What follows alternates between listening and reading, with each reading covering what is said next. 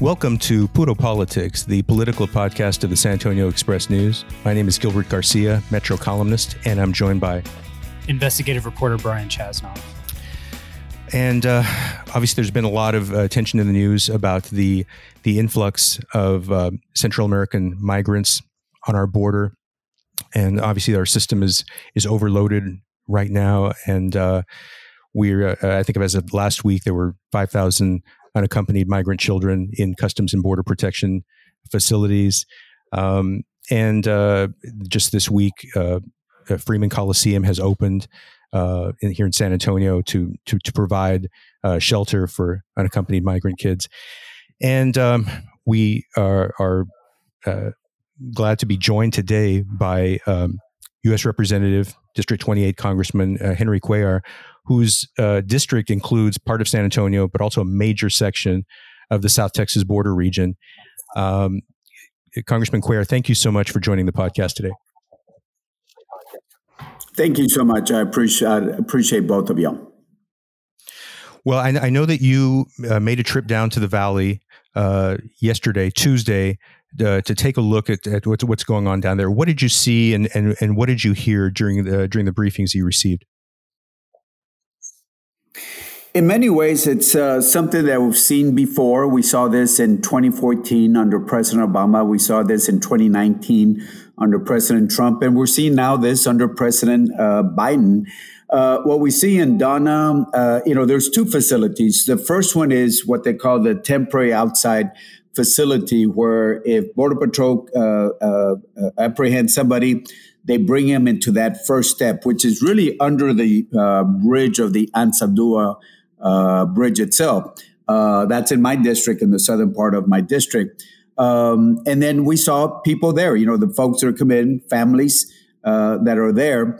And then from there, uh, you know, we also saw uh, the Donna facility, which is again, these are all Border Patrol facilities uh, where they're supposed to keep people there for 72 hours, but right. they're keeping people there longer. In fact, some of the pods, they're supposed to, um, under COVID 19, they're supposed to have 33 people, and they have in some pods 400, some pods 500, hmm. some pods 600, when they're supposed to be having only 33 individuals.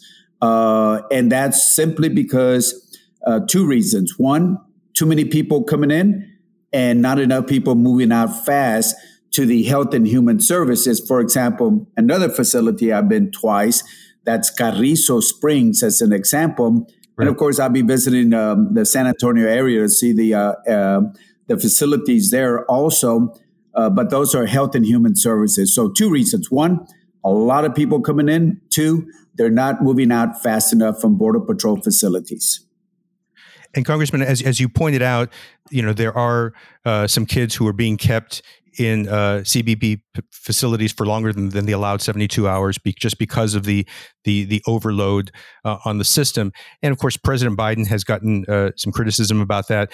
There are al- also been stories uh, uh, in which members of the Biden transition team have said that the Trump administration, on its way out, uh, sort of dragged its feet when it came to creating more shelter space when it was already kind of apparent that we were seeing an influx of, of, of migrants coming from Central America. I mean, where do you place the blame when you look at this issue? You know, I, I uh, uh, want to say that it's it's a combination of both. Uh, in the sense, and look, I'm a Democrat, I, and I've been very supportive. I campaigned for Joe Biden. I saw what he did as vice president, and I want him to succeed. Um, but you know, you got to look at where the numbers at. If you look at the numbers, um, you will see that this started under uh, President Trump, uh, August, September, and especially October, November, December, January, uh, at least up to January 20th, the mid, um, uh, midday, it then become uh, it becomes an issue for uh, President Biden. But this number started rising at that time. when people say, and you can look at some of the um, uh, fact checks where they say, "Oh, you know, the the the Republicans dismantle the immigration system asylum." It's been, uh, you know, it's half truth. Uh, when they say, when the Republicans say, "Oh," uh, Biden got rid of all the um, uh, border policies. That's half truth. Also, I mean, there's a low truth in there, uh, on both statements. To be uh, uh, to be very straightforward. Uh, for example, when they said, "Oh, they got rid of Biden got rid of all the policies," well, the 1944 law, which is the Title 42, we're still using this, and it's sure. used on adults and some family members as long as the kids are under the age of seven. Right, and this is the the the public health law that's being that was used under the Trump administration during the COVID nineteen pandemic, uh, basically to expel asylum seekers uh, and, and, kind of shut down that process because of of public health concerns. As you said, President Biden has continued it with the ex- making the exception for unaccompanied children.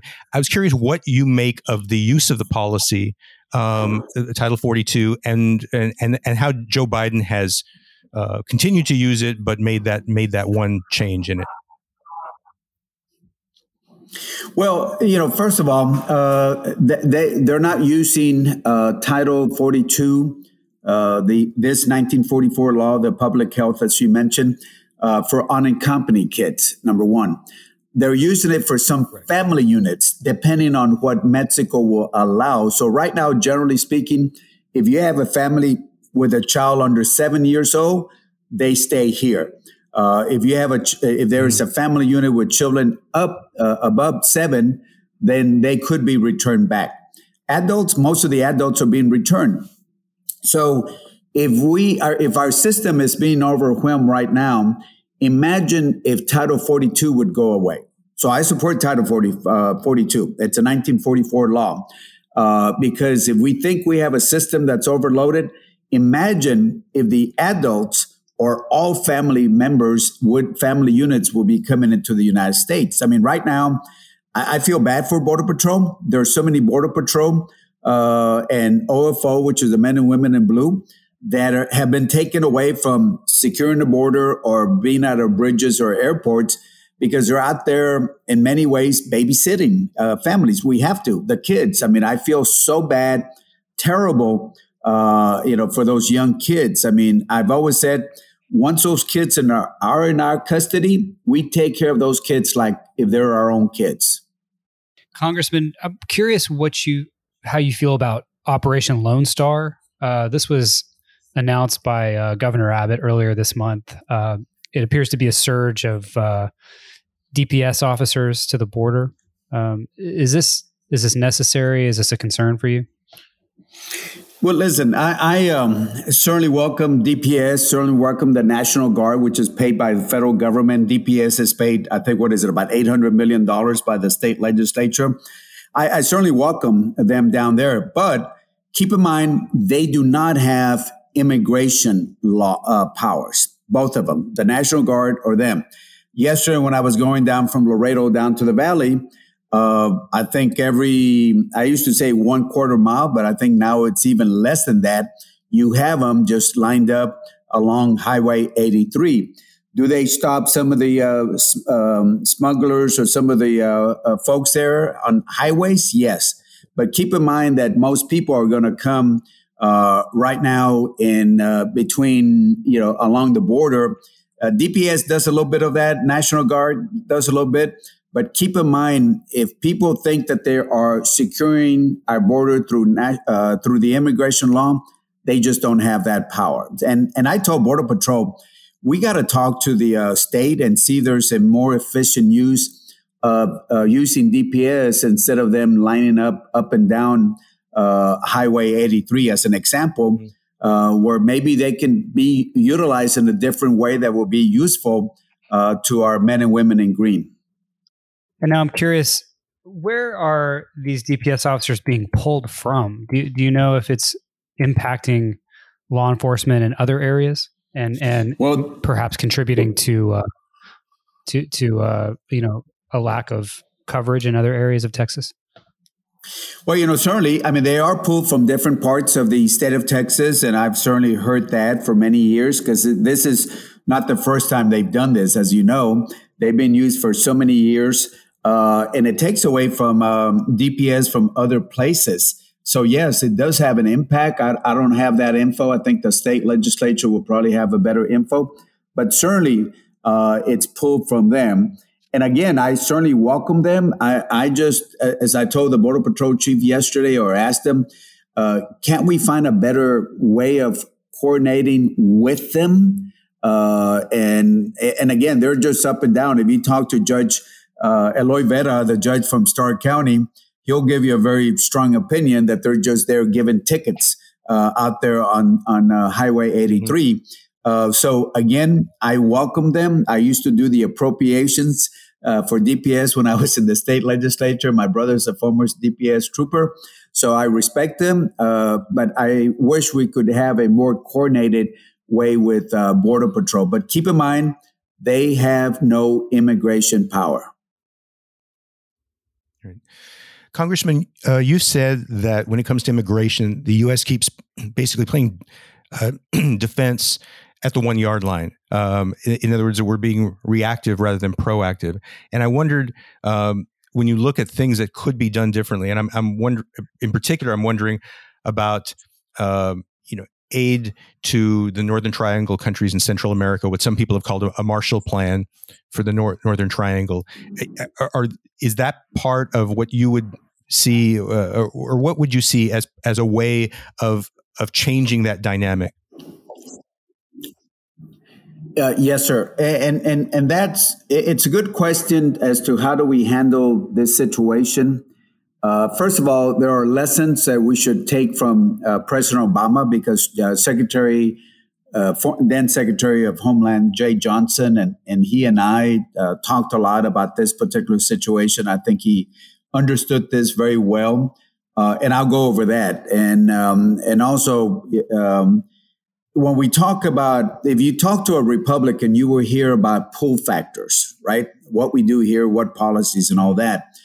Then, when you talk to a Democrat, generally they talk about push factors, crime, poverty, mm-hmm. uh, drought some years ago, now a couple of hurricanes. Um, those are the things that they talk about. In my in my viewpoint, I think we need to look at both factors. So when you look at the roots, you know, some people say, let's look at the root of the uh, issue here. You know, without due respect, we've looked at this for so many years. I mean, this is not the first rodeo we've sure. been at. So yes, uh, back right. in 2014, myself and Kay Granger, Republican from Fort Worth, we worked with the Biden administration. In fact, the vice president at that time was Joe Biden. Uh, myself and, and Kay Granger, we're the ones that added the first $750 million to Central America. If you look at, and then of course, uh, Trump tried to uh, zero that out and we said no, but it got reduced to about last year's was, the last one was $505 million. If you look at the money that we've uh, appropriated, and I use the word appropriated Central America, um, uh, from 2016 to 2021, uh, we're talking about $3.6 billion to Central America. Now, some people say, well, Trump cut, cut, Trump. Well, yeah, it got reduced. He tried to stop it, but you know, we we have provided uh, money to them, and but the problem is half of that money has been stopped by the Senate uh, Democrats, and and let me explain that.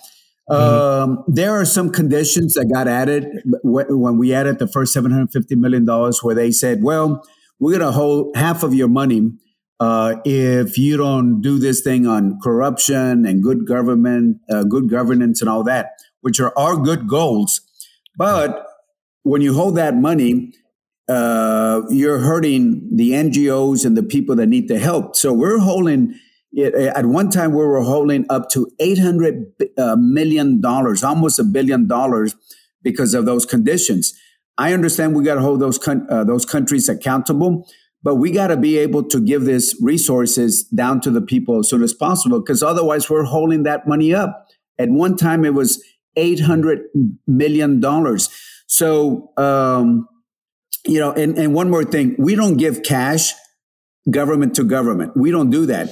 They go to NGOs that we work with in Central America mm-hmm. and uh, uh, mm-hmm. companies that uh, you know that money american companies where those consultants that money ends up back over here contractors back at the us so we don't give cash to uh, those countries uh, it's done through ngos mm-hmm. and it's done in a very careful way but that's only one thing that's long term the other thing is and i'm glad that uh, the vice president called uh, the uh, uh, president of Guatemala yesterday. Uh, and I yesterday I got on the phone. I spoke to the um, you know the Guatemalan uh, ambassador to the U.S., the Mexican ambassador, uh, and, and, today I'm supposed to follow up with the Honduran and El Salvador because we got to get those countries to do more. They can do that. Uh, they can do more to hold folks there, have them in a safe place, so don't make that very dangerous trek where the coyotes, you know, will charge depending average of six thousand dollars uh, for people to come over here in very dangerous situations. So yes, let's address the root uh, issues. That takes a little bit of problem. Let's uh, let's change the way we provide the assistance, and let's get those countries to do some immediate things by securing their own borders. Guatemala with Mexico, Guatemala with Honduras, like they're starting to do now again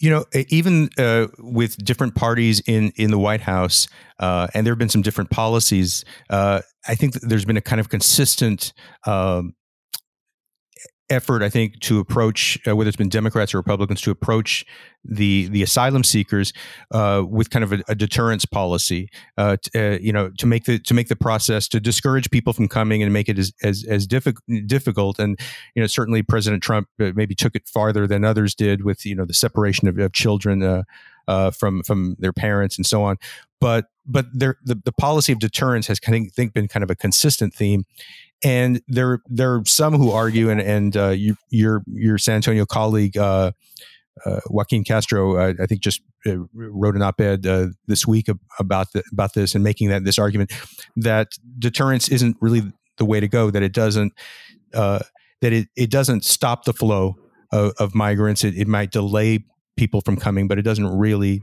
solve the problem. I'm curious to to get get your take dealing considering how, how much experience you've had with the border whether you think deterrence uh, whether it, it works or it's the right policy? And i'm talking about well, with asylum I mean, seekers it, specifically yeah, i mean yes. Yeah i mean yeah i mean deterrence is is part of it. And yes, uh, you do got to do um, uh, provide that assistance to those countries over there, so you can address the root issues. But uh, look, uh, uh, bottom line is if there's no consequence to an action, uh, then it doesn't mean anything. Um, and you address the issues over there, you provide the foreign aid. And I know because I've been involved. And the last time I was in Central America, I was there with uh, Speaker Pelosi and uh, other members, and we talked to NGOs there. And um, so, yes, we got to address those issues, the root issues. definitely, we got to do that. Uh, but at the same time, there's got to be some consequences because otherwise you have catch and release. Uh, if you have catch and release, all you do is provide the incentive for me, more people to come in. Uh, I'll give you three messages that uh, I always ask about what's heard down there. One is the administrations, and I'm glad they changed their message because their first message was don't come now, come later. It's like saying break the law, don't break the law now, break it later. No, you got to say, don't come now, period. You know, unless if they follow a legal process. The second message is the what I call the uh, what you hear on the streets, the friends, the neighbors, uh, you know, los amigos, los primos, you know, that they hear on the streets. Uh, hey, look, people are coming across. I got across. This is the time to do it. Then they see TV images um, um, showing people coming across.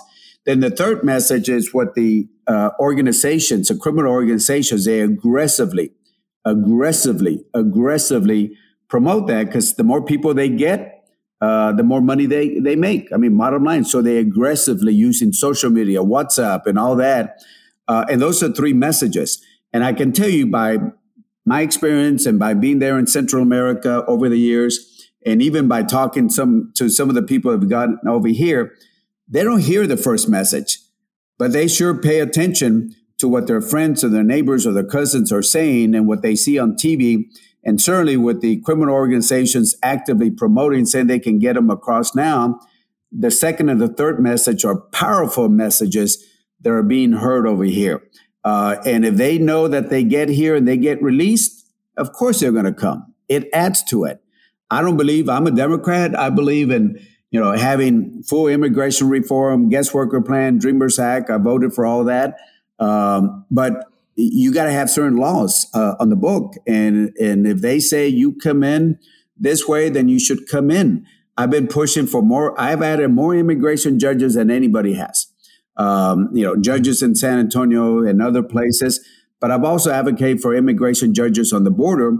Uh, and in fact, we'll be announcing more immigration judges on the border. Uh, took me about two years to get them convinced them, but it's going to happen this summer uh, because uh, I think people should listen. Uh, you know, I mean, the, I mean, the people should have their courts uh, dates as soon as possible. And you will find out that if somebody asks for asylum, generally speaking, uh, 100 people ask for asylum, uh, 12 of them are going to be accepted, 88% are going to be rejected. On, on, when we talk about immigration judges on the borders, you're talking about having these cases processed processed immediately on the border without having them released to uh, sponsors. Uh, is is that right?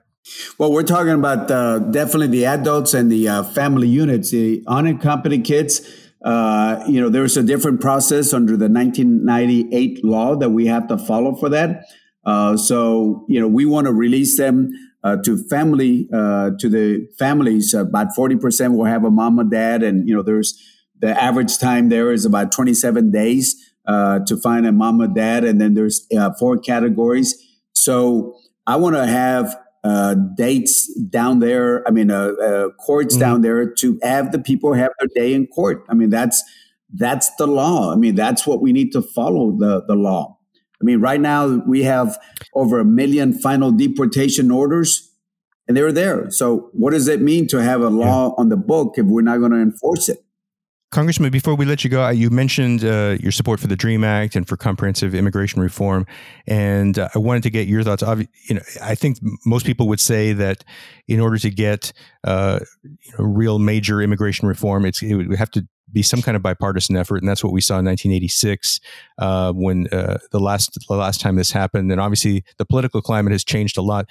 But I want to get your sense on uh, you know whether you think that there is any possibility of of making that kind of breakthrough um, in Congress in the near future? I support the DREAM Act. I voted for a co-sponsor, the uh, guest worker plan, and of course, full comprehensive immigration reform. Uh, politically, uh, as you know, we saw we passed the DREAM Act and the uh, guest worker plan. Uh, waiting to see if we can get 10 Republicans on those. Those are the easy ones. The full comprehensive is a lot more difficult. If you notice, that hasn't been brought to the House floor. So even among Democrats, there are some questions as to the full uh, uh, immigration reform. We need to have immigration reform, and you're absolutely right. If it's not done bipartisan, it's going to be very hard. Last time it was 1986, Republican President Reagan and a Democratic Congress. If it's not done right. that way, then it's going to be very difficult. Uh, the problem is that we're in a different environment where, you know, if you do something with immigrants, the first thing the Republicans are going to scream, amnesty, amnesty, amnesty. Without due respect, a lot of us don't believe in amnesty. Uh, we believe in a earned pathway. Uh, amnesty was was what President Reagan did in 1986. I don't believe in amnesty. I believe right. in a earned pathway, the way we um, have been pushing uh, the uh, latest bills that we have. Representative Henry Cuellar, thank you so much for joining us on the podcast. We really appreciate it.